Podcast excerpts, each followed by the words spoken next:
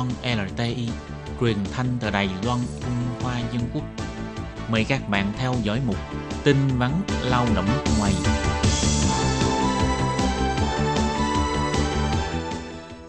Thiên Nhi và Thúy Anh xin chào các bạn. Xin mời các bạn cùng đón nghe chuyên mục tin vắn lao động của tuần này.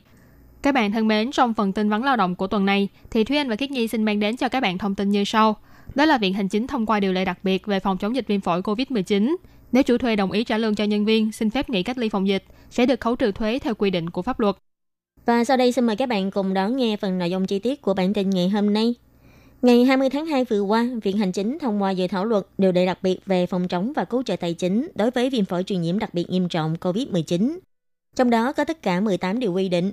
Thời gian thực hiện sẽ bắt đầu từ ngày 15 tháng 1 năm 2020 đến ngày 30 tháng 6 năm 2021. Với kinh phí dự tính là 60 tỷ đài tệ. Trong tương lai, những người phải bị cách ly, kiểm dịch sẽ có thể xin nghỉ phép cách ly phòng dịch. Đối với ngày phép cách ly phòng dịch này, chính phủ cũng không bắt buộc chủ thuê phải trả lương. Nhưng nếu chủ thuê đồng ý trả lương, thì sẽ được giảm trừ thuế bằng 200% mức lương đã chi trả cho người lao động trong thu nhập đóng thuế của doanh nghiệp năm đó.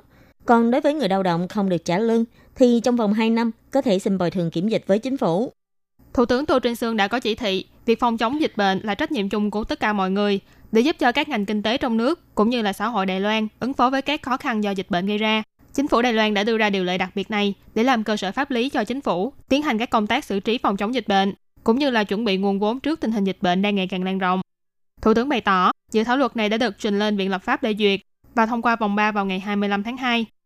Theo điều 3 của điều lệ đặc biệt về phòng chống và cứu trợ tài chính đối với viêm phổi truyền nhiễm đặc biệt nghiêm trọng COVID-19 quy định, những người được các đơn vị chủ quản các cấp đánh giá là phải cách ly tại nhà, kiểm dịch tại nhà, cách ly tập trung hoặc kiểm dịch tập trung.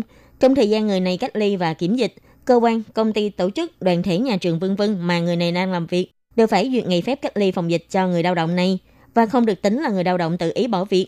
Bắt người lao động phải lấy phép việc hoặc các ngày phép khác để bù trừ. Đồng thời không được tự ý trừ tiền thưởng chuyên cần cho nghỉ việc hoặc có bất kỳ cách xử lý nào gây bất lợi cho người lao động. Ngoài ra, nếu do phải chăm sóc cho người bị cách ly kiểm dịch không thể tự chăm sóc bản thân mà phải xin nghỉ phép, thì quy định này cũng thích hợp để áp dụng cho người nhà của người cần cách ly kiểm dịch. Nếu chủ thuê không cho người lao động nghỉ phép cách ly phòng chống dịch bệnh hoặc gây khó dễ khi người lao động xin nghỉ phép cách ly, thì theo điều 16 của luật, chủ thuê có thể sẽ bị phạt từ 50.000 đài tệ cho đến 100.000 đài tệ. Ủy viên chính vụ ông La Bỉnh Thành chỉ ra, những người chịu cách ly kiểm dịch bị hạn chế về mặt tự do cá nhân. Theo văn bản giải thích luật số 690 của Viện Tư pháp, nên có sự bồi thường thích đáng và không cung cấp trợ cấp sinh hoạt phí. Đối với những người đã nhận lương hoặc được trợ cấp theo những điều luật có tính chất tương tự, do các hạn chế về mặt tự do cá nhân của người đó đã được bồi thường và kinh tế của người đó cũng không bị ảnh hưởng, vì thế sẽ không được phép xin bồi thường kiểm dịch theo điều lệ đặc biệt này. Còn được bồi thường bao nhiêu, liệu có tham khảo theo thời kỳ dịch SARS là mỗi người bồi thường 500 đại tệ một ngày hay không? Ông La Bỉnh Thành nói, ngày phép cách ly phòng dịch sẽ do chính phủ chịu trách nhiệm bồi thường. Đối tượng, tư cách, cách thức, mức tiền bồi thường đều sẽ do Bộ Y tế và Phúc lợi thảo luận với các cơ quan liên quan để đặt ra quy định. Mức tiền được bồi thường nhiều hay ít sẽ chịu sự ảnh hưởng bởi các nguyên tắc công bằng, nguồn tài nguyên có hạn, phân chia hợp lý, cho nên tạm thời vẫn chưa có con số cụ thể. Những người bị cách ly kiểm dịch hoặc người chăm sóc của những người này cần phải xin nghỉ phép để phối hợp với công tác phòng dịch. Vì đây không phải là lỗi của chủ thuê, nên chủ thuê có quyền không trả lương trong thời gian người lao động nghỉ phép. Nhằm khích lệ chủ thuê trả lương cho người lao động trong thời gian nghỉ phép cách ly, trong điều 4 của dự thảo luật, điều lệ đặc biệt về phòng chống và cứu trợ tài chính đối với bệnh viêm phổi truyền nhiễm đặc biệt nghiêm trọng COVID-19, tiền lương để chi trả cho lao động trong thời gian nghỉ, thì doanh nghiệp có thể được giảm trừ thuế bằng 200% số lương đó trong niên độ kế toán năm đó. Ngoài ra, theo quy định của điều chính trong điều lệ đặc biệt, do ảnh hưởng của dịch bệnh, chính phủ phải giúp đỡ các ngành nghề doanh nghiệp, cơ sở y tế giải quyết khó khăn, trợ cấp và đưa ra biện pháp để hỗ trợ về kinh tế cho các ngành nghề và nhân viên trong ngành. Còn về mặt mức phạt, thì theo quy định tại Điều 13, những người được xác nhận là nhiễm bệnh hoặc nghi ngờ nhiễm bệnh viêm phổi COVID-19 nếu không tuân thủ theo chỉ thị của các cơ quan y tế có thẩm quyền các cấp, gây ra nguy cơ lây nhiễm cho người khác, sẽ bị phạt tù dưới 2 năm, tạm giam hoặc phạt tiền từ 200.000 đến 2 triệu đài tệ.